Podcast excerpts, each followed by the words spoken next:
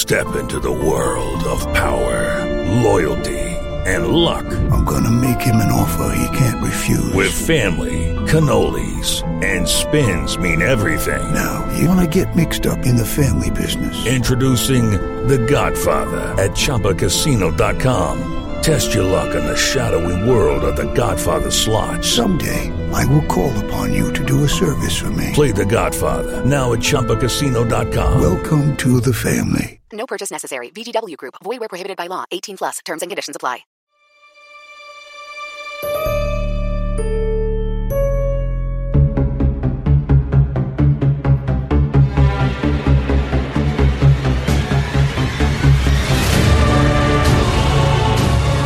The world outside your window may not be great, but here on Post Show Recaps, everything is low-key fantastic. To be honest with you, everything's low-key super. We're talking low-key on Everything is Super, diving into Loki, brand new Marvel Cinematic Universe series on Disney+, talking Season 1, Episode 1, Glorious Purpose. I'm Josh Wigler. I am joined here by a man who lives to hurt people, Kevin Mahadeo. Why do you love to inflict pain, Kevin? I'm just a mischievous scamp, Josh. That's my nature. I'm a mischievous scamp. I don't hurt people. I mean, well, that's not true, but it's all in the name of mischief. Yeah, I think it's actually to hide your pain. How dare you psychoanalyze me? Are you my Owen Wilson? Where's your mustache, Josh? Where's your mustache? Hey, it's me. It's me. I'm Morbius. Oh, you look really nice. I'm always looking up to you. I messed up my impression, but like that was such an Owen Wilson moment. It's me, Morbius. Don't you love my suit? Here, have a soda. Tana's a real good color on me, don't you think? It's Let's really just take a look. How terrified would you be if I showed up in a suit with a remote control that caused you to always come back to me every single time you tried to break away, and I just showed you how your life was supposed to be? Because clearly you're off the path. I'm so off the path, Josh. Whatever plans have been made for me, I break them of my own free will. But also, even more important, Joshua, even more important than Owen Wilson's mustache, even more important than Loki himself, I think it's safe for us to say, after this first episode, Mephisto confirmed, right? Mephisto confirmed, as we have seen in this episode, the point towards the stained glass window that little boy in 1548 made, very clearly Mephisto. I can't do this anymore. I can't do this anymore. Is this what's going to happen every single time we talk about a Marvel show anymore? That we got to talk about the devil, the Marvel devil, the Mephisto factor? Is this how it's always going to be until Mephisto shows up? Because this is fresh hell, and I feel like I am in a time loop. I can't do this. Are you serious? Is there? Are we? We'll get into it. Let's put a pin in this for a second and re-unpin it in a moment. This is Everything is Super. This is the post-show recap superhero space. We talk about superheroes, predominantly the Marvel Cinematic Universe, because it's so pervasive. We're going to be talking about Loki week to week. Already did a preview show. Check that out if you have not done so. This is the podcast where we're talking about Season 1, Episode 1. Obviously, do not listen until you have watched Season 1, Episode 1, unless you're not going to watch it and you just want to hear a podcast about it. Then stay with us. You want to be here. No magic allowed, only spoilers for Season 1, Episode 1, recapping this series premiere. If you want to get in deeper into the conversation, you can send us feedback, which we will get into at the end of this podcast. You can send that to both Kevin and I, Josh at postshowrecaps.com, Kevin at postshowrecaps.com, or super at postshowrecaps.com. You can tweet at us. I'm at Round Howard. He's at Kev Mahadeo. Or if you want to go even deeper, you can become a patron of Post Show Recaps, patreon.com/postshowrecaps. At that $10 level, we've got the Discord, one of the best communities on the internet, where people are talking and live blogging Loki as they are watching it with copious spoiler text to protect everybody. The spoiler etiquette in the Discord is absolutely phenomenal. But if you want like a really good group of people to watch this show with as new episodes are dropping on Wednesdays, that's your crew. Consider signing up. Patreon.com/postshowrecaps. Kevin, I also really quickly, before we get into it, I think it is important, nay, I think it is critical that we take time now To thank our sponsors for this episode of Post Show Recaps, those are our friends over at Geico. Do you own or rent your home? Sure you do, and I bet it can be hard work. But you know what's easy? Bundling policies with Geico. Geico makes it easy to bundle your homeowners or renters insurance along with your auto policy. It's a good thing, too, because you already have so much to do around your home. Go to Geico.com today, get a quote, and see how much you could save. It's Geico easy. Visit Geico.com. That's Geico.com. Now, Kevin, are people really like in Mephisto mode? Is this real or are you just messing with me? Am I messing with you? Yes, because I'm not in that mode. Are people probably guessing Mephisto? Oh, 100%. Like, it's become, I think you're right, though. It's become a gag / joke. But, like, Marvel's brought this on themselves at this point. I mean, it's hard to, like, it's hard. I mean, I don't like it, but it's hard to also not blame people for turning this into a joke, considering everything that happened with WandaVision, everything that, you know, the joke that became in Falcon and Winter Soldier, to now literally showing a stained glass of the devil in this series.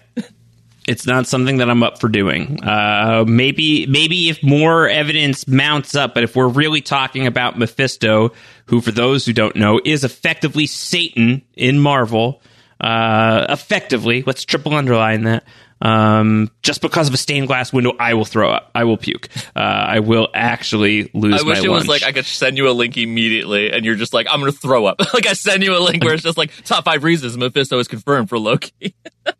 Well, what gets me mad about it is that this show is very clear about who the villain is. It's Loki. At least a Loki. I mean, Loki. I do have theories there, certainly, that I think are more fun, but Mephisto should not be a theory. At this point, I don't even want Mephisto. But I'm very heartened in this episode, watching this episode of an MCU show where, like, I feel like the mystery is shame on me for what I'm about to say. Relatively straightforward. Shame on you for what you just said. Relatively straightforward. Loki, the worst thing you saw on the pod. Loki is the villain, or at least Owen Wilson as Mobius is telling Loki, I'm looking for you.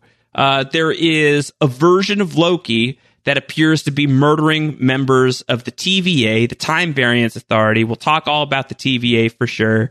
But we see like a hooded, shadowed individual who we assume to be a version of Loki is committing a crime against these people, is murdering them in a field, setting them on fire. So I feel like the mystery isn't who is that, it's Loki. It's just like, what version of Loki is it, is the bigger question. Who is playing this version of Loki? There are a couple of actors who have been announced or at least reported in trades and stuff that for your sake, Kevin, because I know you're really spoiler-verse, I'm not going to mention, but I certainly have a suspicion as to who the actor is in the hood by the end of the episode. But the question is less about, like, who is that? That's Loki. It's another Loki variant. How is that possible? Is it a future version of our Loki variant? I mean, the question is, why is that, right? Like, why is this Loki? Correct. How, like, why does this version want to kill the TVA? Right. It's a lot of whys, not so much as whos. How did we get here is the question, right? Like, the mystery is, how do we get to a point where Loki is assassinating time cops? All the Jean-Claude Van Dammes. He's murdering every single Jean-Claude Van Damme across reality. Just put these two Lokis in the same room and they will, like, merge into one sort of, like, time aura blob and melt on the floor, Ron Silver style. But I think, like, that is this is an appropriately sized mystery that I'm happy about. But like, if we're living in the world where we're theorizing, well, actually, I think that Loki is going to turn out to be the devil. I'm like, I'm going to puke. Was that Nicolas Cage making that theory? Because for a moment, I don't know. I kind of was like, if that turns out to be the devil, I'm going to puke, which is appropriate for Ghost Rider. More obviously. Owen Wilson. Wow, that's actually the devil. Well, wow. Oh my god. Wow. I'm actually a fan. Like, I'll puke. I don't think that's where we're going. I think that 2 Marvel shows, shame on us if we really think Mephisto's showing up. So let's just say it's some future Loki that we'll have to get into, and that should be pretty cool. Some Floki. Kevin, we just got really in the weeds pretty quick. Let's give the broader picture. We've got one episode, about 45-ish minutes, 50 plus if you're counting credits, of Loki under our belts so far. You are really fresh off of having watched it. Yes. Hopping onto the podcast right now. Tell me what you're thinking. There's a lot of stuff I really like. This episode was, I think, a little more dramatic and character-driven than I probably expected. But I'm okay with that. I'm hoping they up the comedy, because, Tom Hiddleston really was showcasing his range here. And I think the drama moments were really powerful. I think having, him looking at that image of his mom, I think flashing throughout his history, he got a real great chance to show range.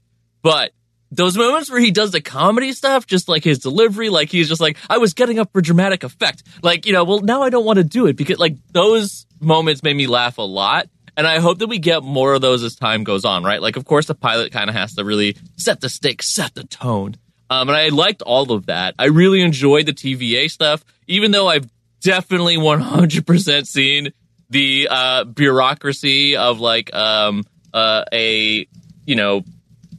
intangible organization. Think of Beetlejuice and the afterlife, right? That sort of bureaucracy. Think of Dead Like Me. It's usually the afterlife.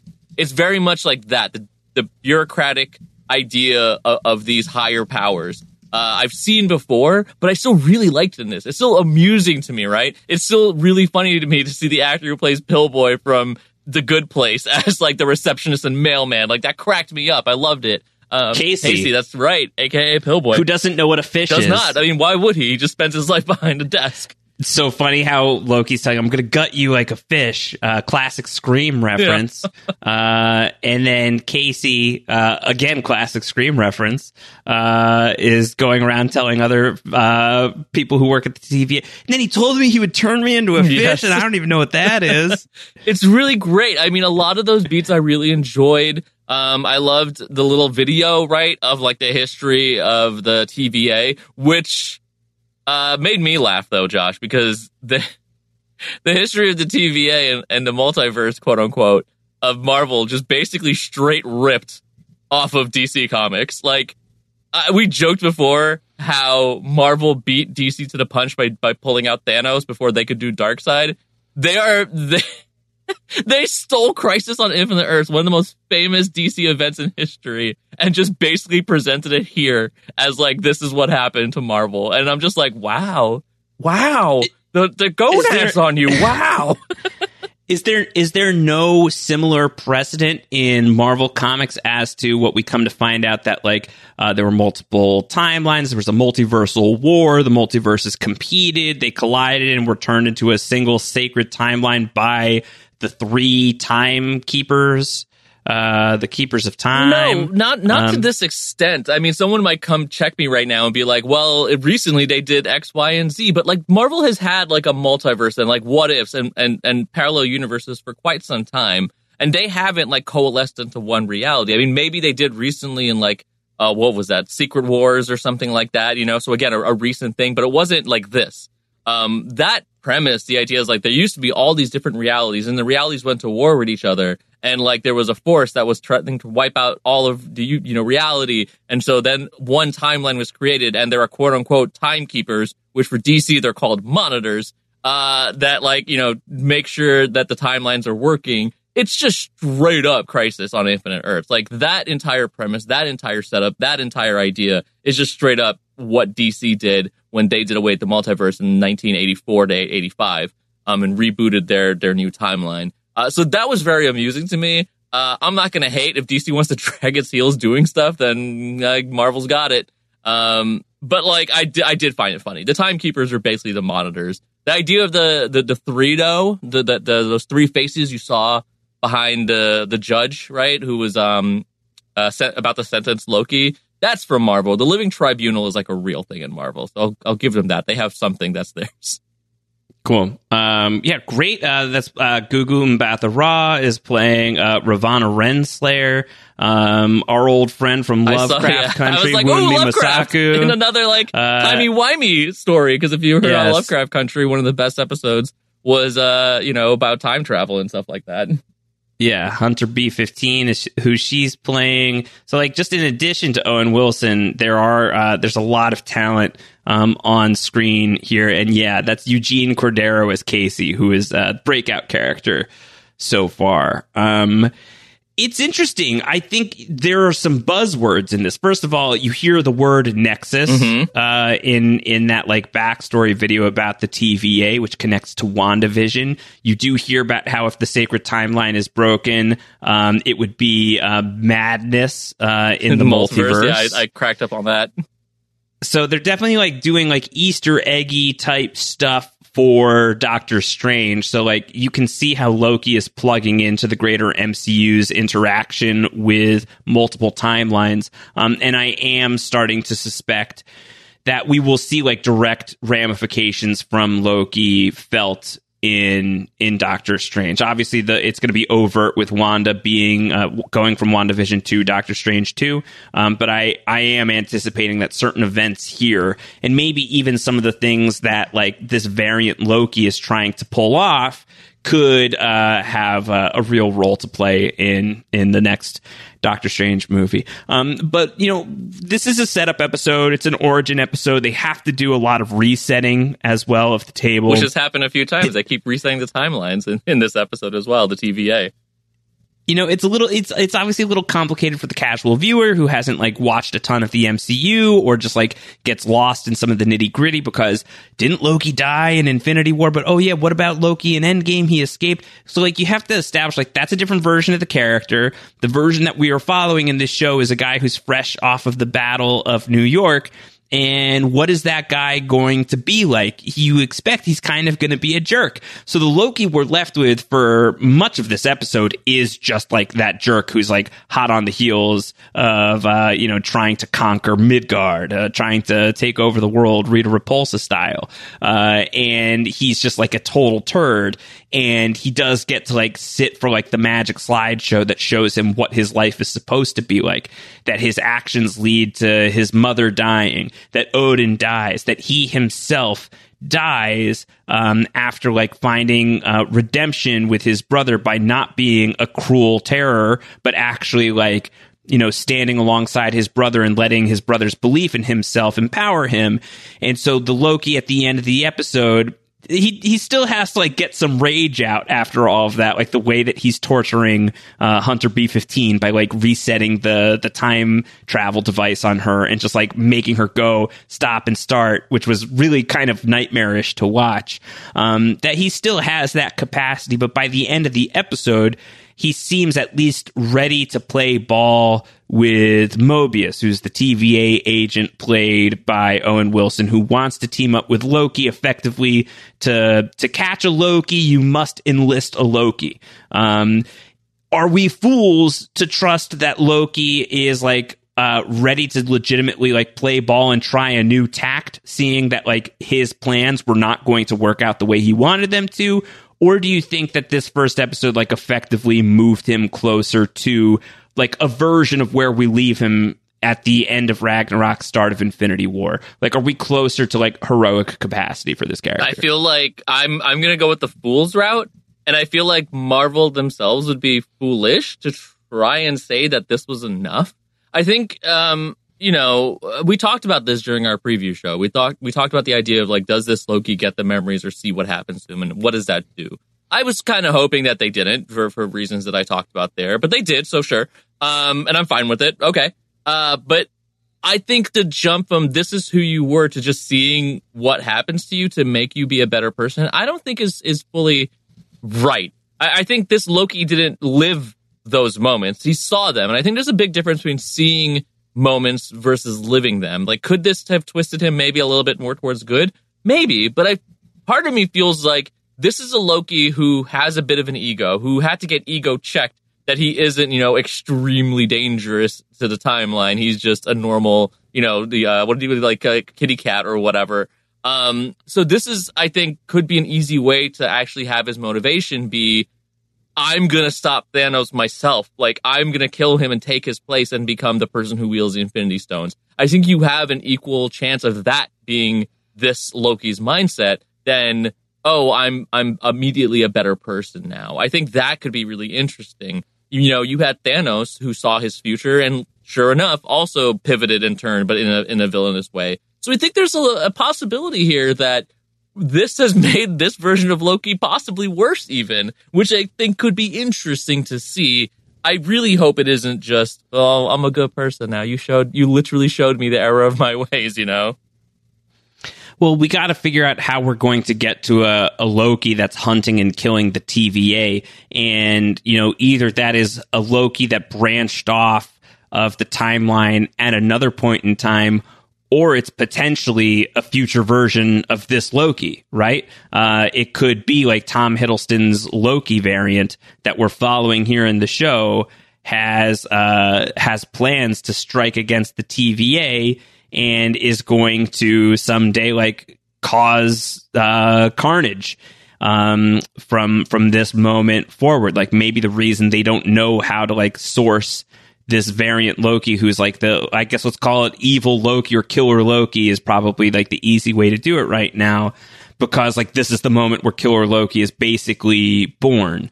That being said, the time travel rules of the MCU are not like Lost. It's not whatever happened. It is like splinter reality stuff. So there isn't like necessarily like inevitability stuff that we are dealing with here, that like one Loki begets another. Correct. So like they're already introducing the idea that when something diverges, it creates an alternate reality. Until the Time Variance Authority, goes and fixes those problems, you know, fixes right what once went wrong.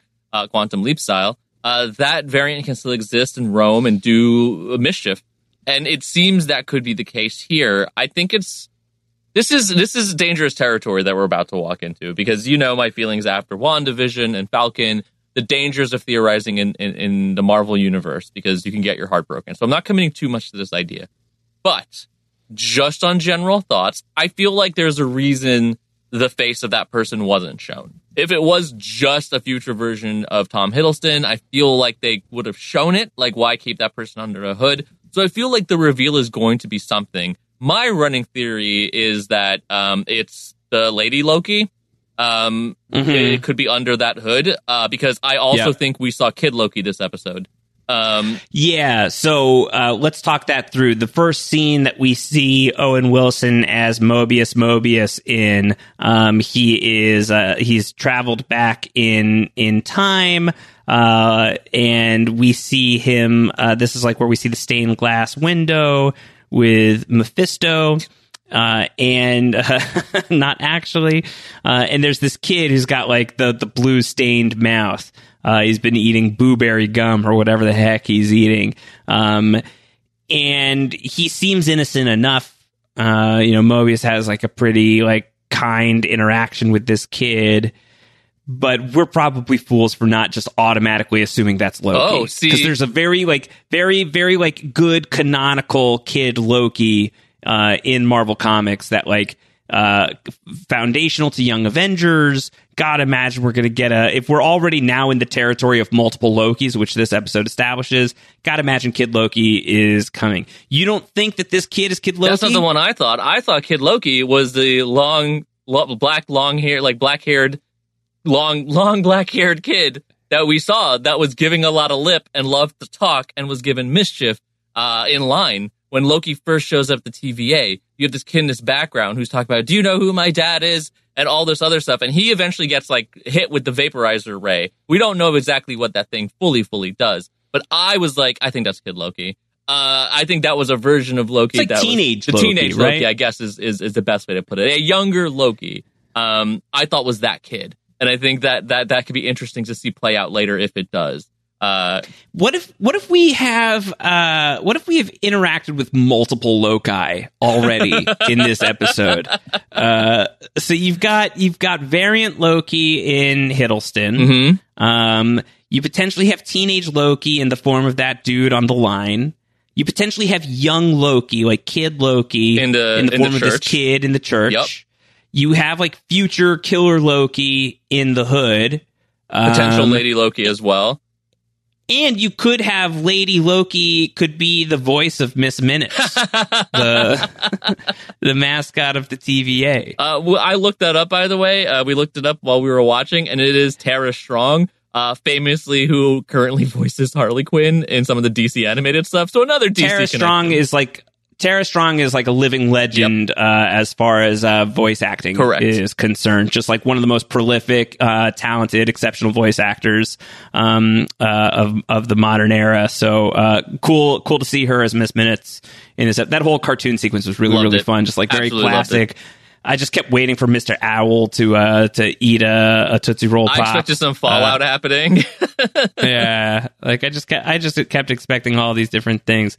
But I bet we go back to this episode by the end of the series, and there's like a lot of like hiding in plain sight, secret Loki type stuff. I think so, and I kind of hope so. Right? There's so much mischief to be had in this series premise. And I'm hoping we get a little more of that as we move on. Again, I really love this episode. It was very fun. It hooks me. But I definitely want that mischief. I think it's necessary to do an episode like this that is a pilot that kicks you into the world, introduces you to a lot of concepts at once, but then can really like go wild with it, right? Like go ham with the concept that they have presented. And that's what I assume some future stuff is going to be. I mean, now we also have the idea of Loki hunting down another Loki, an evil version. So does that involve, going to different time periods? Does that involve going to different worlds? What does that mean? And I think we're going to find out in future episodes. And it's going to be pretty fun, I assume, especially at those moments where Owen Wilson just goes full Owen Wilson, like when he was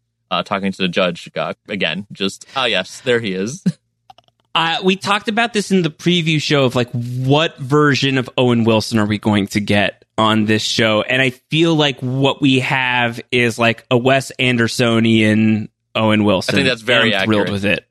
I'm very pleased with it. I think that you do have the potential for this dynamic of like, the buddy cop thing between Loki and Mobius. The two of them are interplaying off of each other. Like the dynamic between these two characters is really strong in one episode. And Owen Wilson's like tone and vibe, I think, is really gelling well with what the Marvel Cinematic Universe is doing, especially in this specific moment, that there is both like a whimsy to Owen Wilson and sort of a like can't take this seriously aspect to Owen Wilson in the way that like he often can play himself, that he's just like everything is so hilarious, like this sort of detached, like, like foggy-eyed high comedy to the way that he often plays his characters that I think works really well, but also like kind of a sadness and a weariness. That's why I say like it's got like this feels Royal Tenenbaums ish. This feels Life Aquatic adjacent in terms of the version of Owen Wilson we're getting.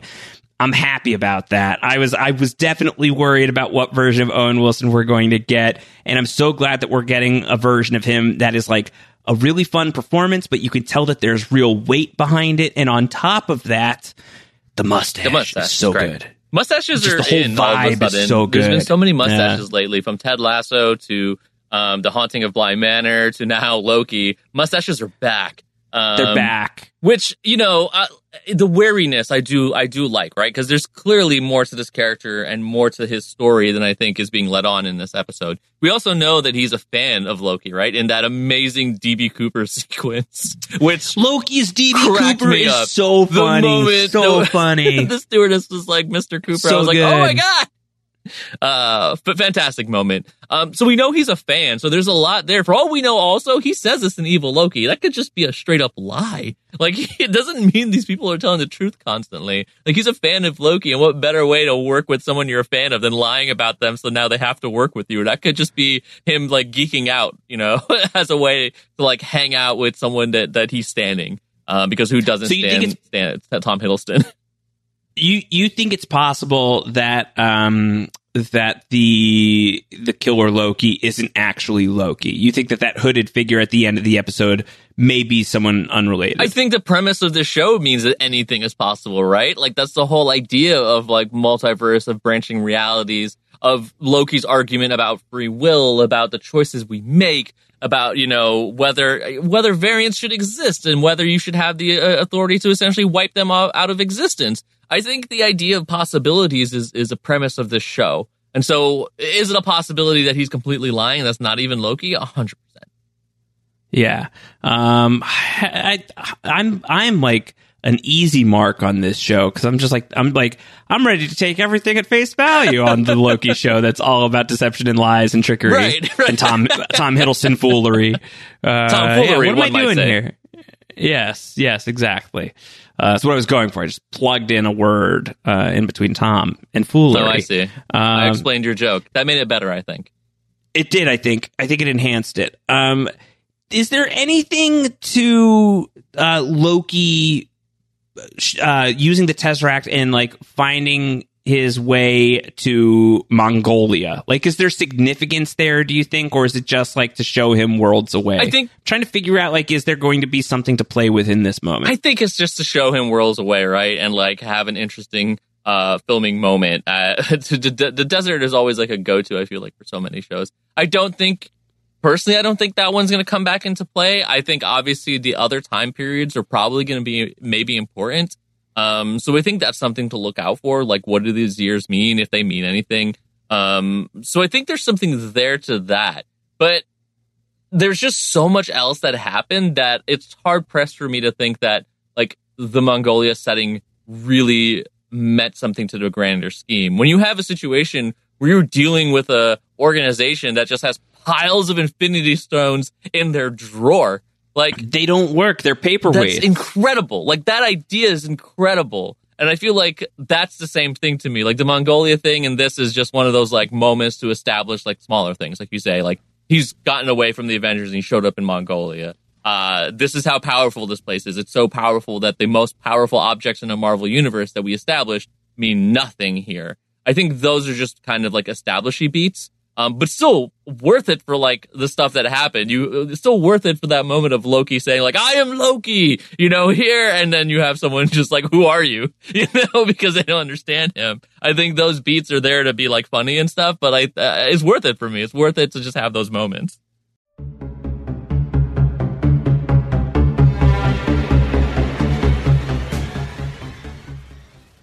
Hello, it is Ryan, and I was on a flight the other day playing one of my favorite social spin slot games on ChumbaCasino.com. I looked over at the person sitting next to me, and you know what they were doing?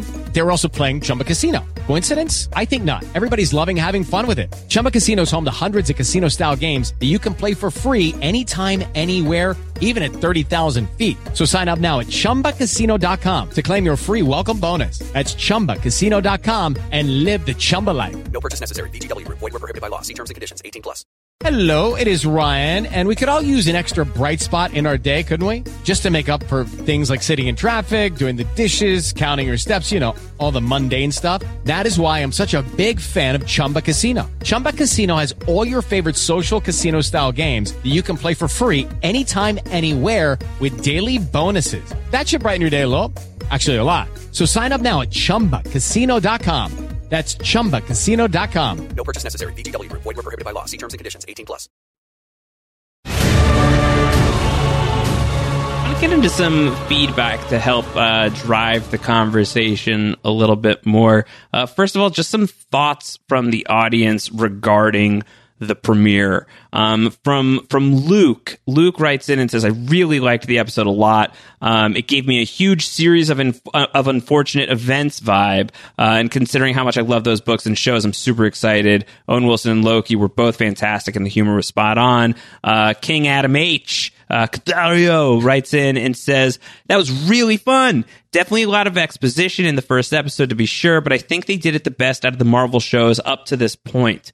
I think the overall concept is really interesting, and I love how they sort of clued us in at the ground level and didn't make us wonder what's really going on, a la WandaVision. Yes. But I'm also sure that there's more going on than we've gotten to see, which preserves the mystery. We are, Kevin, at this point, 3 MCU shows deep into the Disney Plus MCU experiment. Do you feel like this is the strongest start? Do you disagree with that premise? Do you feel like they mostly cards up, clued us into like the basic premise of the show, or is there like a totally different card to flip over as far as like even like maybe even like the origins of the TVA? Like, could Owen Wilson at some point by the end of this season come to realize that even he is like working for something that he doesn't fully understand? I think there are cards to flip over still, and I think where this show succeeds, in my opinion, and succeeds is not the right word, because WandaVision was very much a success. What I prefer in this show versus something like WandaVision, I think, is that it isn't a mystery box. You know, it's playing a game, I guess, is a good comparison. I think for WandaVision, it's just a lot of like, here's mystery. Don't you want to know what's inside the box? What's in the box? And every now and then they might like let you peek inside for like a hot second, but the light refracts wrong and you think you saw something in the box, but it's not what you saw in the box. And they didn't really give a lot of answers until the very end, and then they just pile dumped. I think for this, what I like is that answers are being given. They're giving you enough information that you could let your guard down and think that maybe nothing will flip over, and maybe nothing does, but you still feel like you're getting stuff regardless. And I think for me, that's what's working and makes me excited about the show. And of course, I can't say this is the strongest start objectively. Like, again, this is so entirely my jam. It's like feeding me a banana and like a peanut butter and jelly sandwich of being like, which one's better? And I'm just like, the PB&J, get that banana out of here. Like, you're not a banana guy. You're not a banana guy. You're making the wrong offer to the wrong person, you know? Yeah. So I think I can only answer it that way. Like, is this the best start for me? Yeah, this is the stuff I want. Do I even think it's the strongest start? Not necessarily. I do think WandaVision had a very strong start because it left you with this big mystery and curiosity that you wanted to follow. But, you know, how that played out and what happened afterwards, you know, it varies from person to person. And ultimately, I do think it was a great show, but yada, yada, yada. Listen to the podcast if you want to hear the rest of that. Sure. But for this, it's just, I don't know, man. It's fun, right? Like, the premise and potential seems to so be there, to the point that, like, if there is a mystery about, like, who is actually under the hood, and, you know, why is that person evil, like, secondary. It's Luke Skywalker. Right, like, it's Luke Skywalker or Jason Todd, depending on what universe you're in.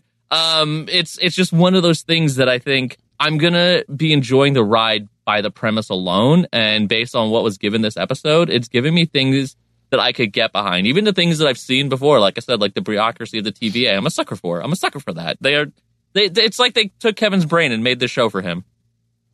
Someone who's going to appreciate your Jason Todd under the hood reference is Riley. Riley writes in with some questions about the TVA.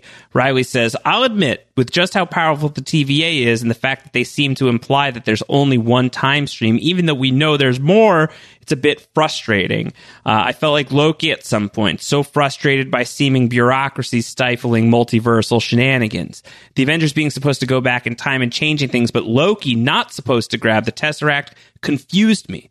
However, I suspect the TVA is going to take a beating in this show, and things will change and these rules will break. We know we're going into a multiverse, and I suspect the TVA thinks they have more power than they actually do, and things are going to fall apart for them. That's Riley's prediction. I would guess, Kevin, that, like, you know, like, the best villains, or certainly like the best villains for Kevin Mahadeo, are the ones to whom you can assign Killmonger was right, Magneto was right, Killer Loki is right, and maybe Killer Loki's deal being like, there isn't, like, stop trying to say like we all just have to live one way. There's multiple ways to live. Like, do you expect that there's going to be like some kind of argument that the show is making in terms of like this character striking against the TVA, either that like he's like there's an interpretation of this version of Loki or whoever the hooded figure's events actual identity is, that there's some interpretation of their agenda that is like relatable or understandable, if not like some card to play where it's like the TVA are the ones who are villainous, and we're going to have to get a bunch of like Loki. We will have to assemble the Loki to like fight back against the TVA. I mean, Yes. There's a lot of complication in all of what they kind of presented when you really get philosophical about it. Like, let's consider what you're saying about the evil Loki having a point. Do I think that evil Loki could have a point? Absolutely. Because the point is very simple. you know, the Living Tribunal or whatever, the timekeepers you want to call them, are here like this is what the timeline is supposed to be. This is what's supposed to happen. People are supposed to die. The chaos is supposed to happen. But then why did Loki, like, you know, to Riley's point, why did Loki wasn't able to take the Tesseract, but the Avengers are supposed to time travel? You have this idea of, like, we're going to erase other people from existence because they diverge from, quote-unquote, their path. What does that mean about free will? What does that mean about freedom? What does that mean about choice? I think those are all interesting topics and interesting ideas and philosophies that are ingrained in us as humans to delve into when you're faced with someone like this evil Loki, who very well could have a point in what they're trying to do. It gets wonky. It gets crazy because, to Riley's question, look at what Owen Wilson says, right? Well, not Owen Wilson, I guess Mobius says. Agent Mobius says, by conduits of Owen Wilson, that everything that, like, we don't know just your past, we know your future, we know the choices that you're supposed to make. The future is written and preordained, and yes, everything that was supposed to happen did happen. This was inevitable. We're dealing with a situation where there's a higher being that's essentially allowing these what seemingly chaos is actually order to them. And Mobius and the TVA are acting on actions that they don't really fully know. Like, their actions are also predetermined, aren't they? Like, all that stuff is something interesting to think about and delve into, and it's certainly philosophical. I mean, you get into the idea of, like, religious philosophy, right? Like, if there is an all-knowing, all-powerful being who knows that everything, what you're supposed to do and how it's supposed to happen, then there's not actually free will, because you made the choice that was going to be made regardless.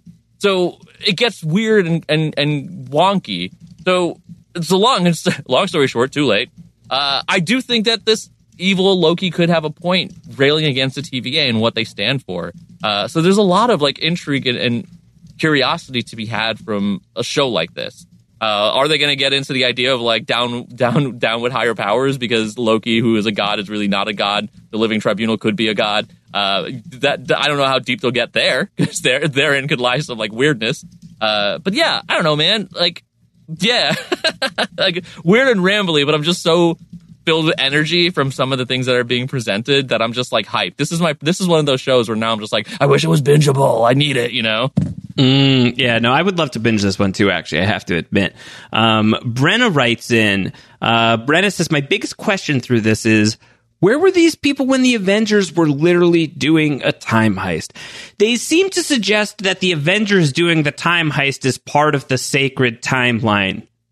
Why do they get to mess with time and Loki isn't allowed to, Kevin? Well, that's my point, right? Like, I think that's such a valid question. And it gets essentially answered that, like, well, there's things that are supposed to happen and there's things that are not supposed to happen.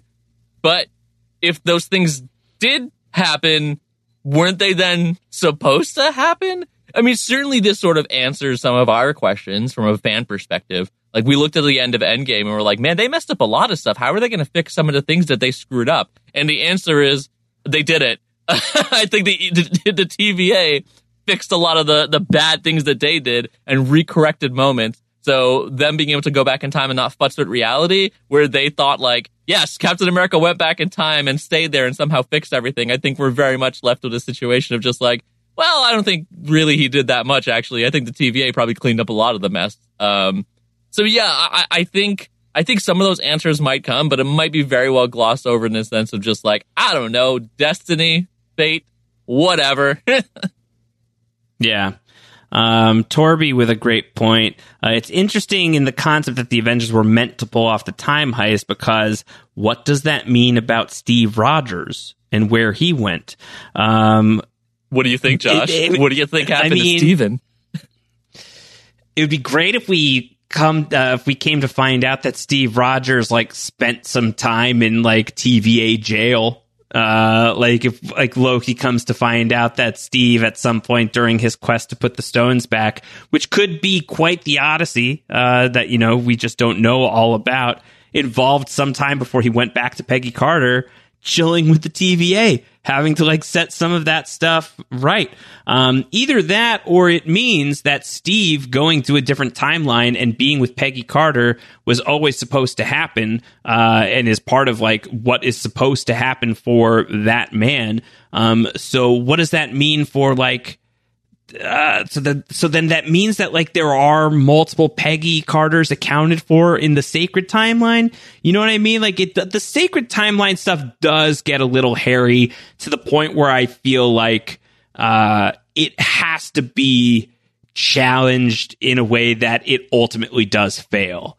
I do think that this is, like, Marvel's way of, like, careening towards breaking its universe by, like, questioning the need for overly serious continuity. Like, I think that they can, like, they can make fun of it and they can mock it, and then they can, like, hold it under scrutiny that it doesn't really track. And by doing these things, they can then, like, effectively break it so that you can someday get, like, John Hamm as Tony Stark instead of just, like, voicing him on MODOK. He could be in a movie. Like, they will be able to, like, buy their way into, like, totally, like, reshaping the MCU at some point in time. Oh, for sure. And, you know, I personally obviously love the idea of that. I'm a huge fan of the multiverse stuff. I mean, this is what DC is doing, certainly DC TV, where you can have multiple Flashes and Flashmans, you know, running across the different universe. You can have Ezra Miller and you can have Grant Gustin, and it's okay. I think you're seeing that happen in the DC universe constantly because that's sort of their bread and butter, which is what Marvel seems to be trying to do here, taking the idea of the multiverse and say that it existed, that it was taken away, and now it's being brought back, I think is interesting. It could go either way, though, right? Like, we're talking about the fact that there could be a multiverse of madness, but it doesn't mean at the end of that they don't fix everything and we're back to just one timeline again. Would I love the idea of, like, multiple timelines? Of course. Will they do that? We don't know for sure. I wish they'd take a swing, but swings like that are pretty big and could scare people away. To which I say, like, just embrace the multiverse. In another universe, you already did. So you might as well do it here. You know, that's my philosophy on the whole thing. I say embrace it, but it could ultimately just lead to the potential, but then, like, it's too chaotic. The multiverse of madness. Madness is not exactly always a great thing. Yeah. Your friend and mine, Sheldon. Sheldon writes in and says, this place being so strong that they're using Infinity Stones as paperweights, my pea-sized brain couldn't fathom. And I love it. Yeah, and then Loki even has this moment where he's like, is this the most powerful place there is? And Casey's kind of like, yeah.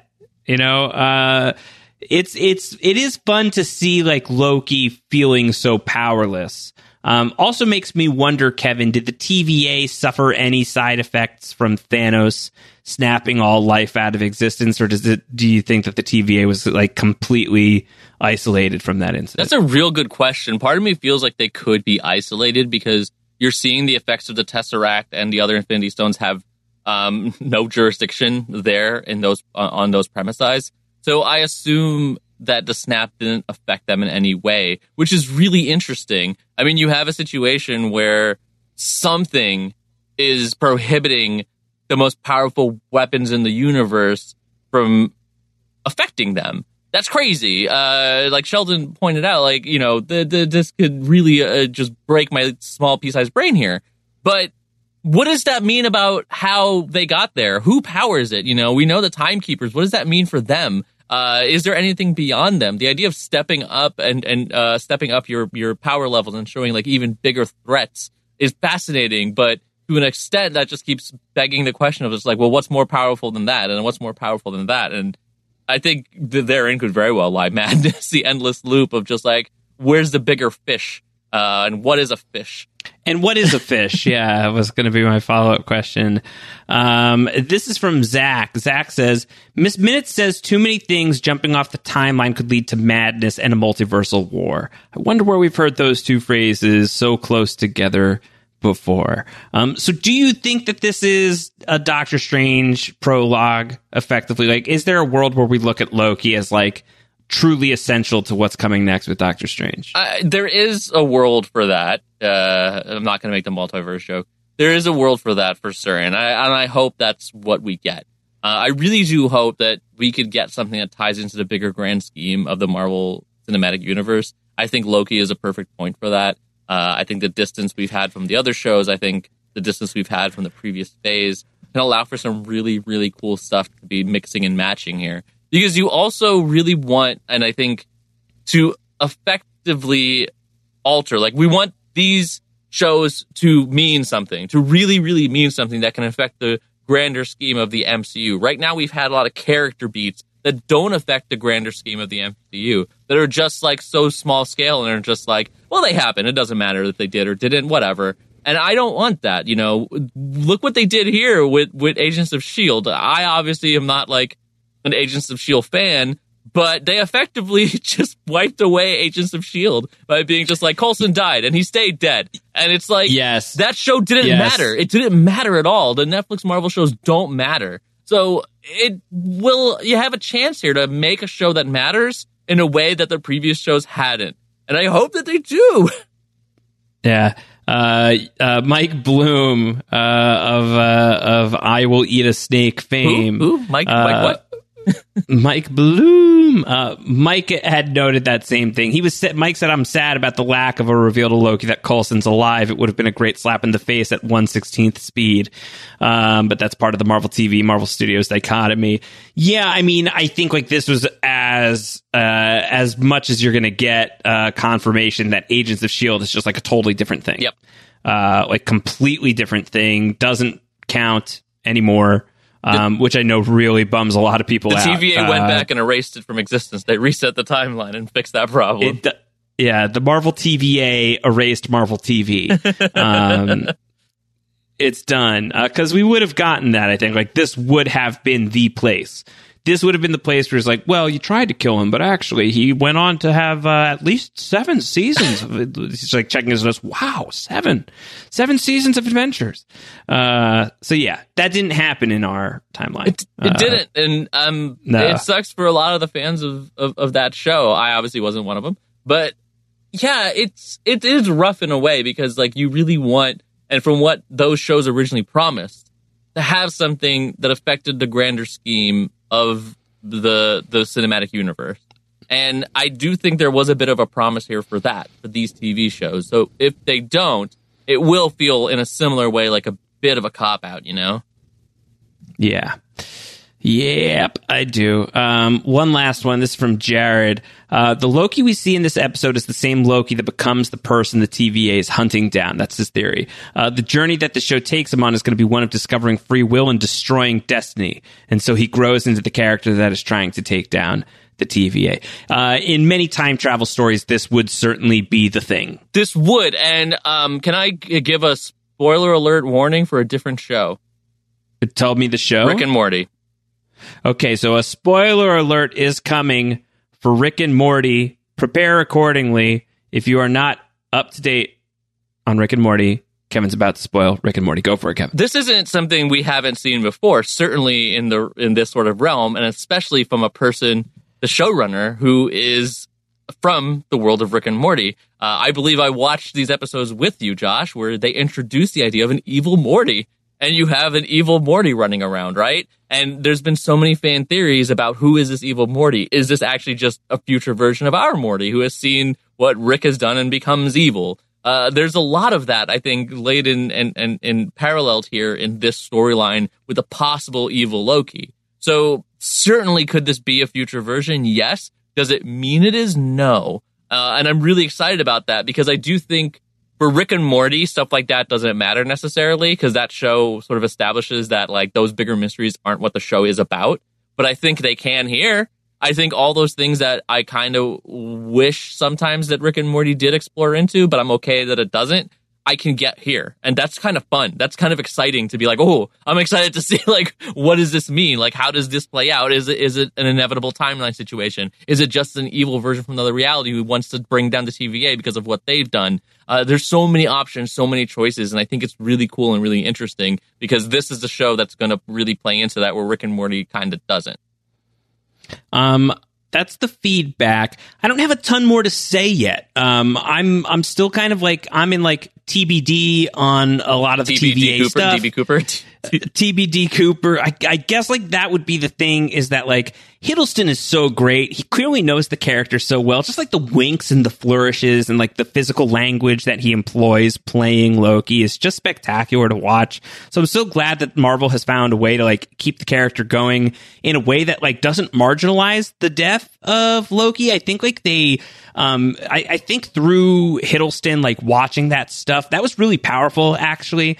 It's not that we haven't dealt with resurrection yet in the MCU. We certainly, you know, have in the Marvel TV stuff with Coulson, but even with like Gamora coming back in the way that she comes back in Endgame and like having to like, catch up with other wiped away? Wait a minute. You know, yeah, well, no, that's supposed to happen. That's supposed to happen. So like the way that is playing with like her having to like adapt to other people's expectations of her. They've lived a life with her that she doesn't know about. But that was just like a piece of a movie. We're getting like the showcase here of like Loki learning about his death, like in a way that even WandaVision like really kept us at arm's length. With like the mysteries about Vision and how he died and how, you know, the ship of Theseus stuff, like that was really like climactic. Like we're building to that material. This show is, I think, from the jump, from the ground floor, from the very first episode, sort of like dealing with like what it can look like for resurrection to take place in the MCU. And like, what does that mean? Like the ways in which Marvel comics or just like comic books generally can kind of fudge death. I like how they're doing it here. I'm wary of them doing it too often with too many things. But I think at least in the case of Loki, who is this mythic character already, is so foundational to the MCU thanks to Hiddleston's appearance in the Thor movies from the very start of this whole adventure, that I think like this is the right character to like kind of gear up in that mode. And certainly is like a great character to explore the notions of like time and fate and destiny, certainly like glorious purpose as he calls it. Like I think it's cool. I think it's off to a strong start. There is definitely like just like some Marvel-y nonsense. I think like going to like some of like the highlight reel stuff, like I probably could have done without, you know, but I get why it needs to happen. You know, there's definitely like the it's all connected, man, type stuff here that like separates it from being its whole entire like complete work of art for me, at least so far. But I think that this episode probably had to do a lot of this heavy lifting in order for the next 5 episodes of the show to be whatever they're about to become, or at least that's my hope.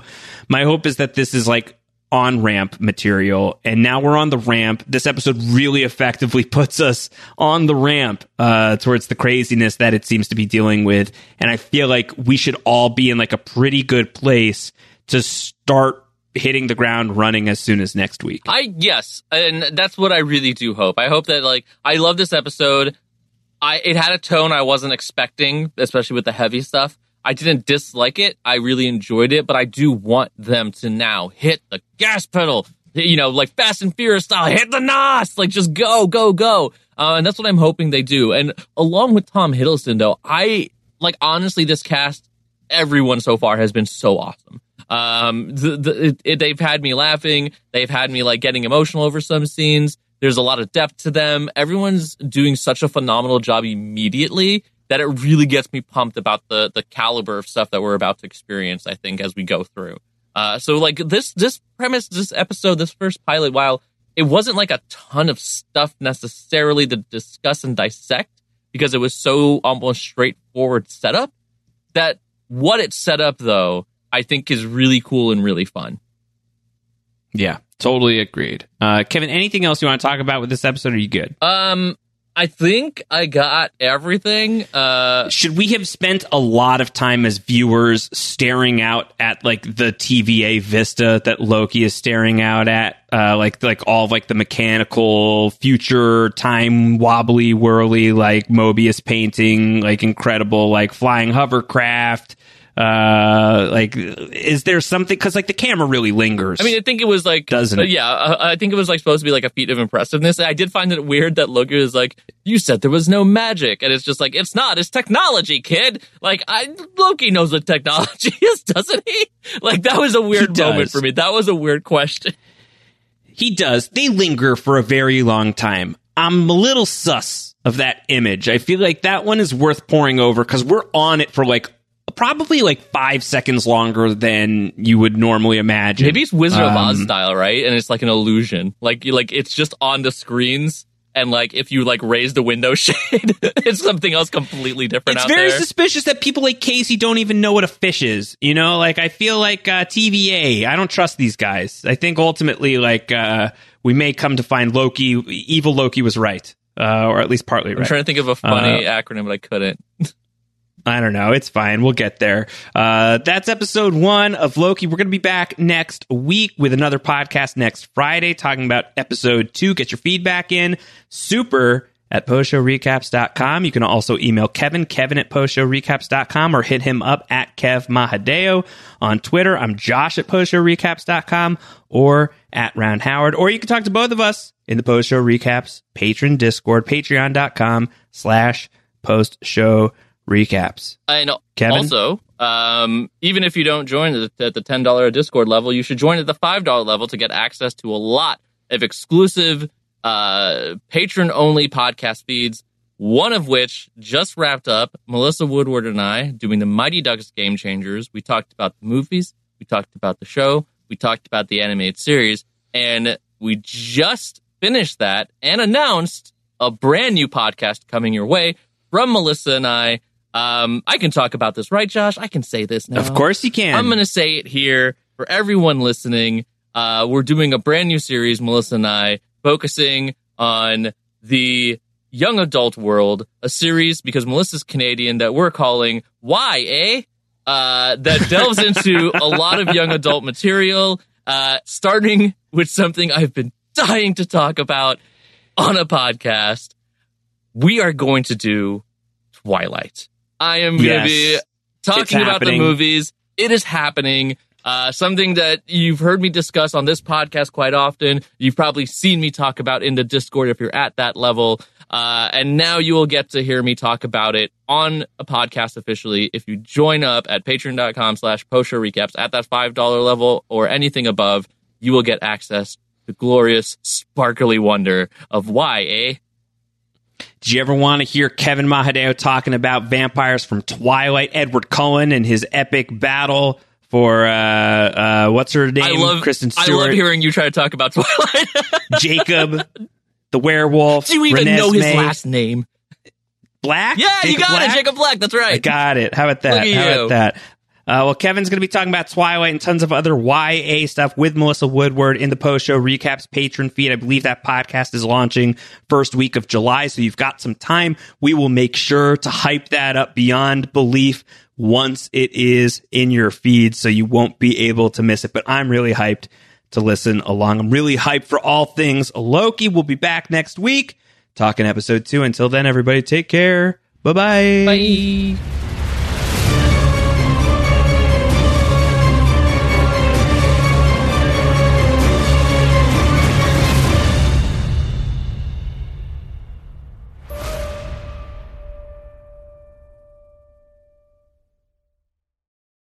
Lucky Land Slots, you can get lucky just about anywhere. Dearly beloved, we are gathered here today to... Has anyone seen the bride and groom? Sorry, we're here. We were getting lucky in the limo and we lost track of time. No, Lucky Land Casino, with cash prizes that add up quicker than a guest registry. In that case, I pronounce you lucky. Play for free at LuckyLandSlots.com. Daily bonuses are waiting. No purchase necessary. Void where prohibited by law. 18+. Terms and conditions apply. See website for details.